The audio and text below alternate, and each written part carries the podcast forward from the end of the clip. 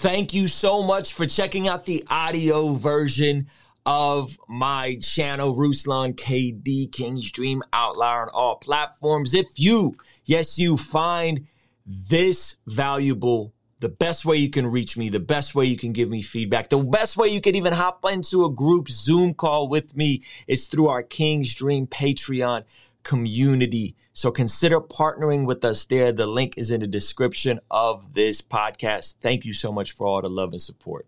Now enjoy. Ruslan.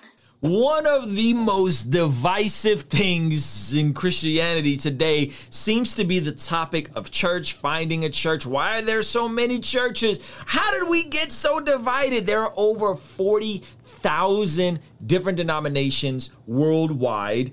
Yet, I believe God is using his church here, now, today. And I'm going to talk about why church is important. And by the end of this video, you will know why church is important, what is church, and how you could find a healthy local church that is right for you. If you're finding this video valuable, if you're here, if you're new, give this video a like, subscribe, all that good stuff. Let's just jump right into it. I think church has probably in my life, in my life, been the most important thing I've done outside of surrendering my life to Jesus and marrying my wife. Why?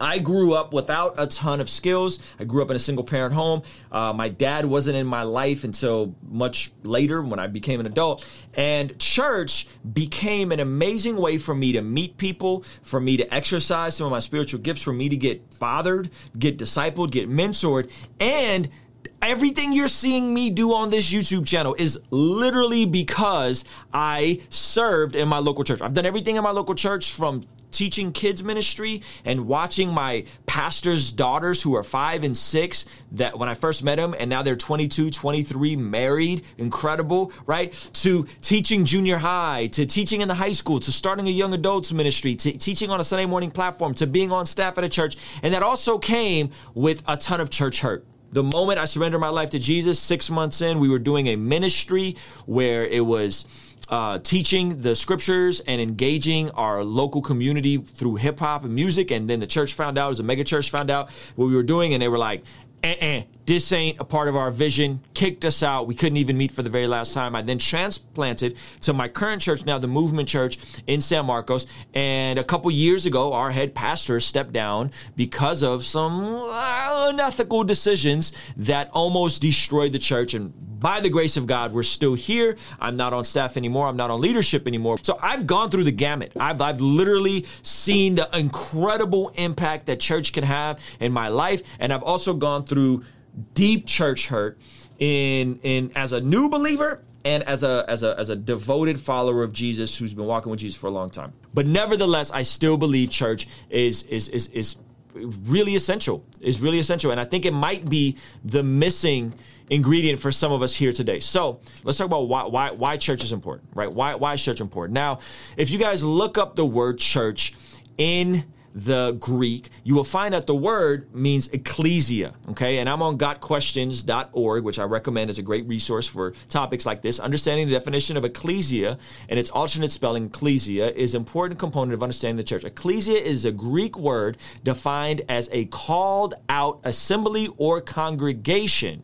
So it's commonly translated as church. So it's a local congregation that met their corner town squares. Okay. So the word means local congregation. It means something where they got together and they had an assembly of believers together, as well as the capital C church, the body of Christ, the, the bigger church. So it's both. A lot of folks now are like, ah, I don't really like a local church, maybe because they have church hurt like I do, or like I'm, you know, I'm gonna be bedside Baptist. I'm just gonna watch online and I'm not gonna plug into a church because I'm a part of the capital C church. You said when two or more are gathered, he's a minister, so it's just me and my cat, and I'm gonna watch bedside Baptist and I'm not gonna plug into a church, right? And so I, I, I think it's an and both. It's a local assembly and it is a, a, a bigger capital C worldwide church, and it's it's dope that way. Now, if we're gonna talk about why church, we got to talk about the person who wrote the majority of our New Testament letters, because that's what the New Testament is, by the way. They're letters to different churches. Believe it or not, the, the, the whole point of the New Testament Bible in the New is is letters written to local churches. The church of Ephesus, the church in Corinth, that right? You, you guys follow along. So, someone who wrote the majority of our New Testament was the Apostle Paul. And so I want to just take a case study of Paul and go over it. So, first of all, Paul meets Jesus on the road to Damascus. This is in the book of Acts. Paul is hell bent on destroying Christians. This is someone that, that that's more or less a terrorist against Christianity, right? And Jesus shows up to him, literally knocks him off his high horse. Paul is blinded and he has this encounter with Jesus. Jesus like, "Why are you persecuting my church?" Paul surrenders, gives his life to Jesus and goes on to take the gospel to the Gentiles, to the known to the known world of that time.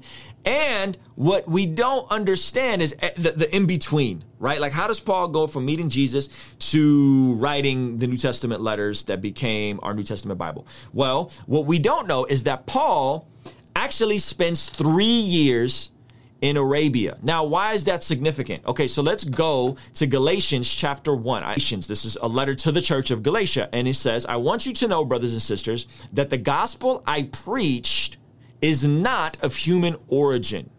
I did not receive it from any man, nor was I taught it. Rather, I received it by revelation from Jesus Christ. Paul is writing a tumultuous church in Galatia that was following Jesus, and then some Jewish Christians got in and started getting these Gentiles to get back into following the laws of the Jewish customs. And Paul is writing them, he's establishing them credibility, and he's saying that just, just, just so we're clear, uh, th- this gospel that I preach to you is not coming from human origins. It came from me directly from Jesus. Now, scholars debate on what happened in that three year time span. Some believe Paul went to study. Others believe Paul went and spent time with Jesus personally, right? Just like the apostles spent three years with Jesus in his in his earthly ministry. Some people believe that. There's a there, there's a debate. But what we do know is that Paul gets saved, and as you'll see in the rest of this passage, for you have heard of my previous way of life in Judaism, how intensely I persecuted the church of God and tried to destroy, destroy it. I was advancing, advancing Judaism beyond many of my own age among my people and was extremely zealous for the traditions of my father. So he's saying, look, man, you guys are converting back to these Jewish laws and doing all these Jewish things, like getting circumcised and following laws. I was the guy pushing for Judaism, but when God, who set me apart from my mother's womb, called me by his grace, was pleased to reveal his son in me so that I might preach him among the Gentiles, my immediate response was not to consult any human being. Interesting. He says, I did go up to Jerusalem to see those who were apostles before I was, but I went into Arabia. Later, I returned into Damascus. He says, Then, after three years, I went up to Jerusalem to get acquainted with Cephas and stayed with him 15 days. I saw none of the other apostles, only James the Lord's brother. Do you guys know Jesus had a brother, by the way? It's crazy. Jesus' brother, they say, did not follow him while Jesus was alive, but after he died, he followed him. If that's not proof for the resurrection, your brother ain't, ain't rocking with your ministry while you're alive, but then, you know, Jesus dies, resurrects, and all of a sudden his brother becomes one of the elders in the church of Jerusalem, right? I assure you before God that I that what I am writing to you is no lie. So what is Paul saying? Paul's saying, look, man, uh, the revelation and the gospel I'm telling you, I got from Jesus directly. He's also saying that uh, I, I, I got saved, got radically converted, and then I went and studied for three years. I went and spent time with God studying for three years. And then, and then what? Then, after three years, I went up to Jerusalem to get acquainted with Cephas, who's Peter, and stayed with him 15 days. I saw none of the other apostles, only James, the Lord's brother. I assure you before God that what I am writing to you is no lie. What does this mean? Paul, the guy who wrote our New Testament letters. Okay, this man gets radically saved, road to Damascus, gets radically converted, and then we think he just like jumps into ministry. No, no, no, no, no, no. Paul, who writes the New Testament letters, first went and spent three years devoting himself to just learning and studying, and then showed himself to the other apostles. So, Paul meets Jesus. He spends three years in Arabia. Then he goes to Jerusalem and he reveals himself and he meets and spends 15 days with Peter and really gets into understanding what the the the the the, the gospel is it the same as theirs and that's why Peter co-signs Paul, and as we see in Acts 15, Paul then is having this tension between this very issue that Galatians is describing, and Paul and Peter and James agree on what is the proper protocol in terms of the Gentile Christians getting saved. Okay, so why am I telling you all this? Because there is no Lone Ranger Christianity. There is no, ah, God showed me something, and then I'm a teacher overnight, and I'm just gonna hop on and just start teaching stuff. That even in the days of Jesus, even in the days of Scripture, Galatians 1, that's the passage we're covering, shows you that Paul, arguably the most influential voice in Christianity besides Jesus, still had to get the cosign, had to get the approval of Peter and James, the brother of Jesus. If you want to read further, extra credit points for you, check out Acts 15, where they have this council talking about this. And by the way, Peter co signs Paul in the scripture. He says, Yeah, I know some of the stuff's hard to understand, but Paul, what Paul's saying is scripture, right? And Paul calls out Peter in the in this exact book of Galatians. Wild stuff. This is wild stuff.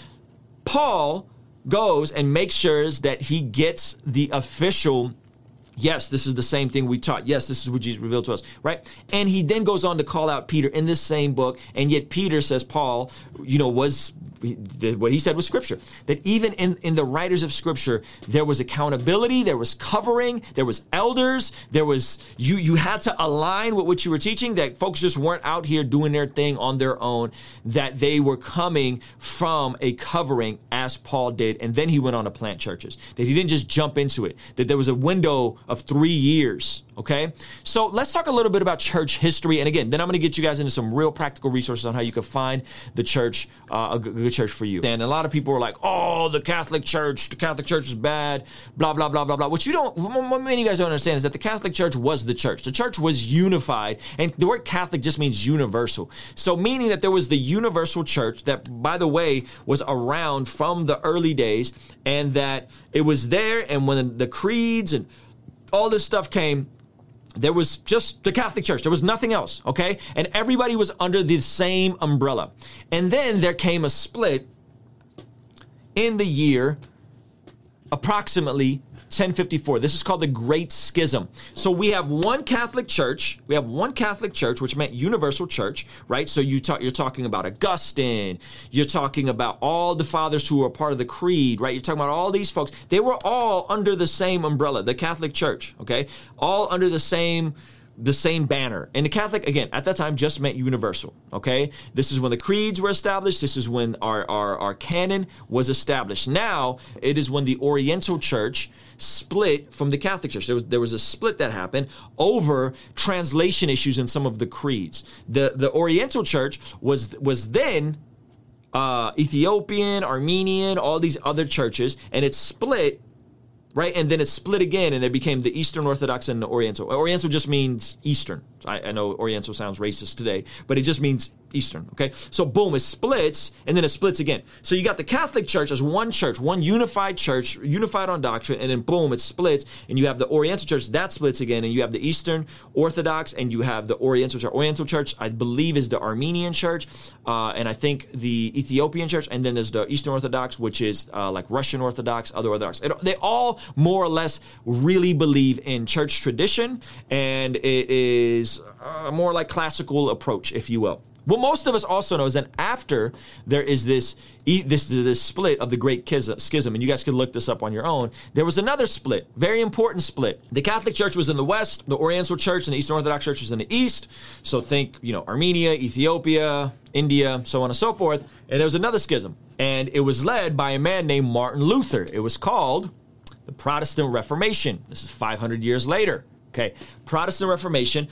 Martin Luther was a German monk who helped translate the scriptures from their original language to uh, German and then English. Okay. He wanted people to be literate. He wanted people to read the scriptures on their own.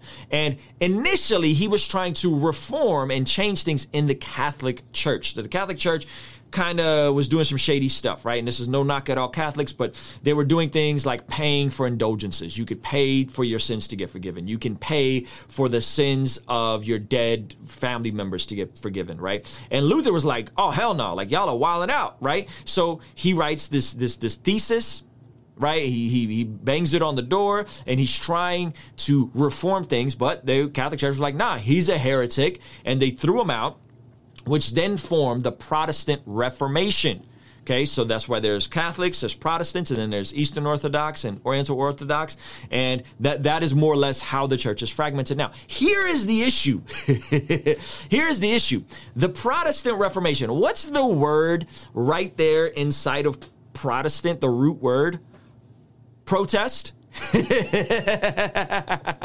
so within the Protestant Reformation, you then have Martin Luther, you then have John Calvin. John Calvin writes uh, extensively about the sovereignty of God and all these different things. And then after John Calvin, you have Joseph Arminius. Joseph Arminius then writes his rebuttals to John Calvin in the in his five points. And then you know, 50 years after John Calvin, we get the five points of Calvinism. So this is all Reformation. So now you got one split from the Catholic Church. So now there's Arminianism, and then the the followers of Calvin then write a response to the response. So it's like a protest on top of a protest on top of a protest.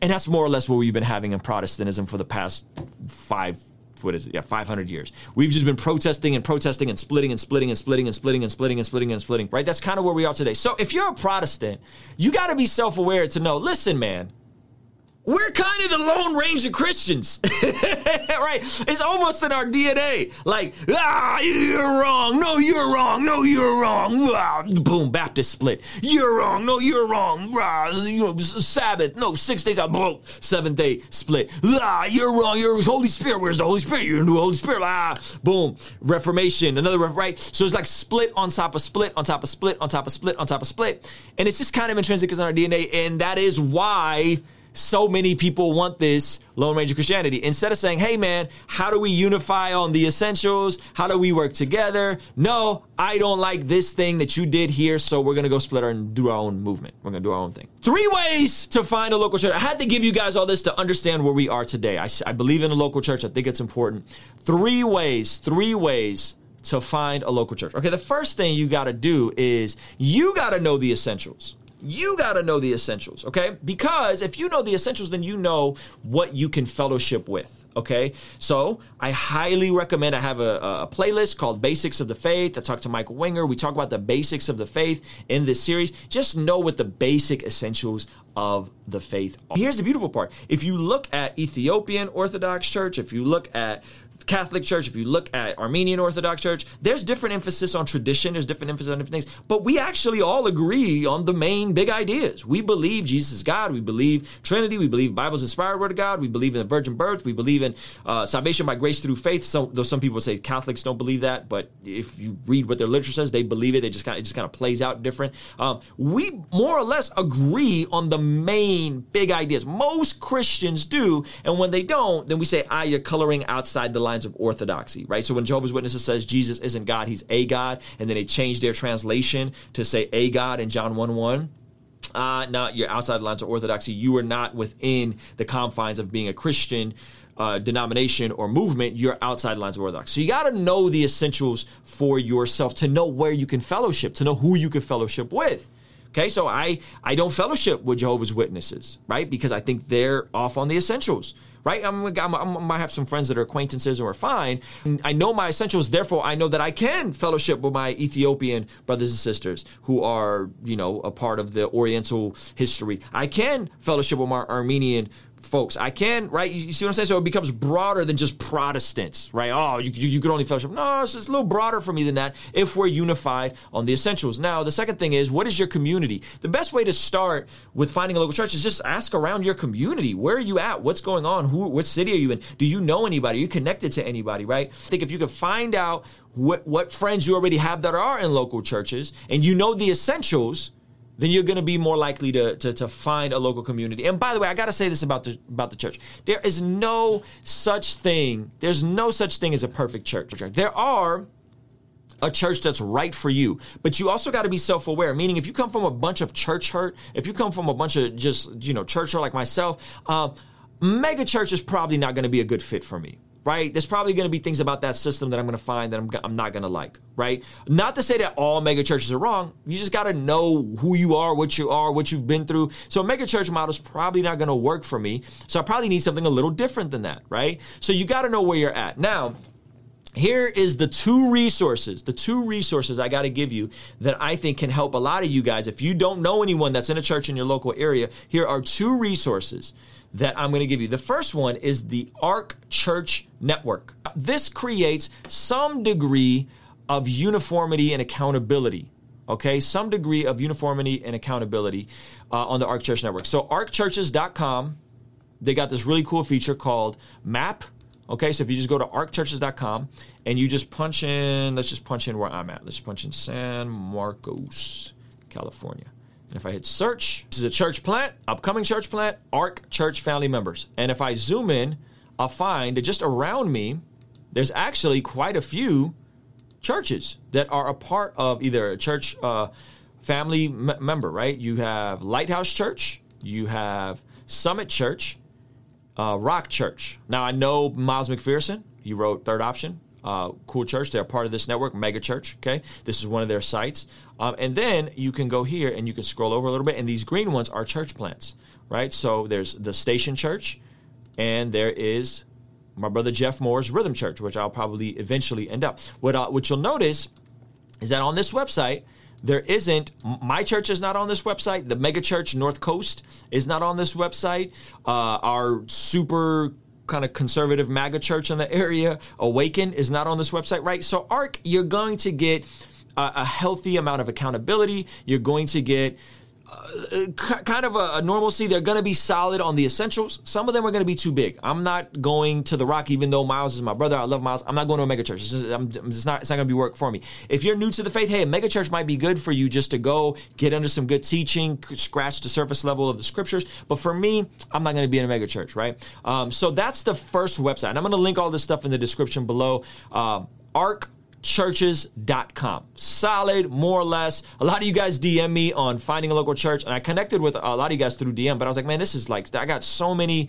so many DMs that um, it was it was a bit overwhelming. So I'm like, I gotta I gotta put this together. Here's another resource for church, how to find the right church. Um, Calvary Chapel Network.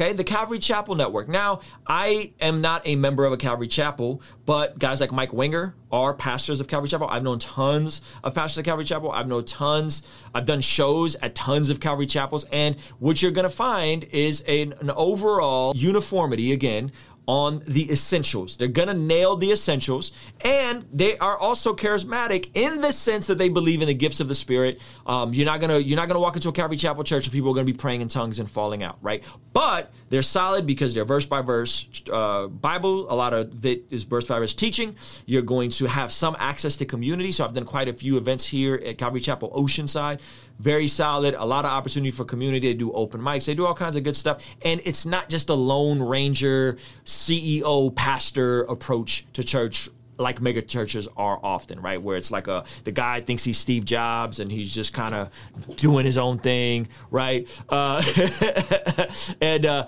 and I think that is a, a, a solid church if you're in a city where there's a Calvary Chapel, you don't really know what to do. They usually have options to get plugged in. They're usually solid on the essentials. They're usually teaching the Bible verse by verse. And they also believe in the Spirit and the gifts of the Spirit, but not in the sense where you're going to see flags and people praying in tongues and passing out in church, right? So it's it's it's a solid church overall. So Hopefully, after this video, you know why church is important with the story of the Apostle Paul. Secondly, you know how to find the right church, which is you got to do some work and know the essentials. And there's two resources now that you have available between arcchurches.com and Googling a Calvary Chapel church in your area to say, hey, let me find something. Now, this is not me making an endorsement of every church in the ARC network. This is not me doing an endorsement of everything that uh, Church may believe, everything a Calvary Chapel may believe, but more or less, If you hop on this website, punch in your zip code, call around, check their website out, see how if you if you like it, see what's going on. You can find a healthy local church where you can have some degree of community, you can make some friends, you can sit under some solid teaching, you can get under some elders, so on and so forth. Serve your local church, give to a local church, and ultimately continue growing as a part of that local ecclesia that I believe if you're a follower of Christian, it's not just about what Jesus saves you from we know that he saves us from hell. It's not just about what uh, Jesus saves you to, which is a life following him and devoted to him, but it's also about what Jesus saves you uh, to become right? That, that, that, he's saving you to become a member, a member of a local church. Um, and, and that is fantastic. That is healthy. That is great. There's, there's so many practical ways that the local church has been a huge blessing to me. And I really do recommend that you plug into a local church and get under some good teaching, get some accountability, um, get some community around you because it was the biggest game changer in my life. And, and it allowed me to continue pressing into Jesus 20 years later. I've walking with Jesus for 20 years. There has been no moral breakdowns. There has been no seasons of deconstruction or deconversions. I didn't go wild out in the world for a season. I've been faithfully serving Jesus for 20 years, and it's because I've always stayed plugged into a local church that has some degree of accountability. And I recommend all of you guys do the same. So hopefully this was helpful. Let me know what y'all think. King's Dream Entertainment. Ruslan. Hey, thank you so much for making it to the end of this video. If you found it valuable, please consider giving it a like and subscribing. You can check out one of the other videos related to this that'll be over here. Now, I gotta tell you about a free training I have for anyone that is an entrepreneur, a creative, an artist, but maybe you are unsure on how to find your voice, how to find your niche. I have a free training in the description of this video. Check it out. Once again, thank you so much for watching. I appreciate you, and I will see you on the next video. Holy smokes, you made it through the entire episode. Shout out to you probably means you're rocking with what we're doing. And again, we ain't got no sponsors on this show, and I'm gonna keep it that way. But what you can do to keep it sponsor free is consider signing up for our King's Dream Patreon. The link is in the description of this episode. Best way to get a hold of me, best way to hop into a group Zoom call, and the best way to partner with what we're doing here. Help us create more stuff just like this. Thank you for listening. Peace.